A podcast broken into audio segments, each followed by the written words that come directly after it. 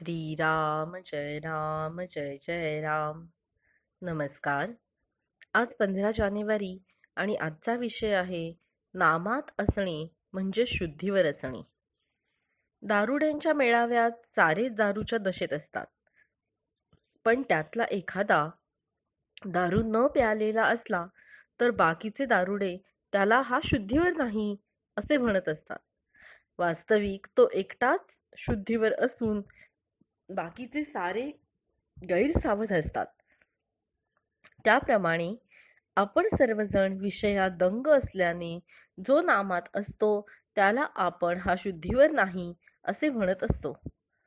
वास्तविक पाहता नामाशिवाय जगात दुसरे सत्य नाही. अशी ज्याची दृढ श्रद्धा भावना असते तोच खरा शुद्धीवर असतो. आपण मात्र भ्रमात असतो. आपल्याला झालेला हा भ्रम नाहीसा करायला तीन उपाय आहेत. एक सद्विचार दुसरा सत्संगती आणि तिसरा नामस्मरण. भगवंताचा विचार हाच खरा सद्विचार. एखाद्या माणसाला म्हटले की तुझा अवयव आणि रंग यांच्याशिवाय ये तर त्याला येता येणार नाही. कारण तो जिथे आहे तिथे त्याचा रंग आणि अवयव हे असणारच.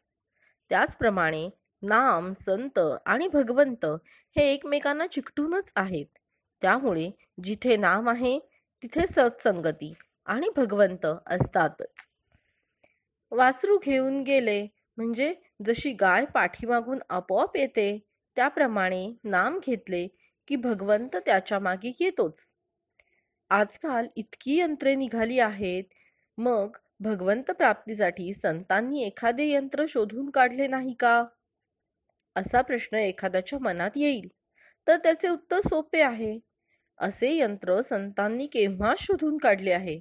त्या यंत्राचे नाव आहे रामनाम हे यंत्र सर्वांनी सर्वांना मिळू शकते सर्वांना वापरता येते शिवाय ते कधीच गंजत नाही.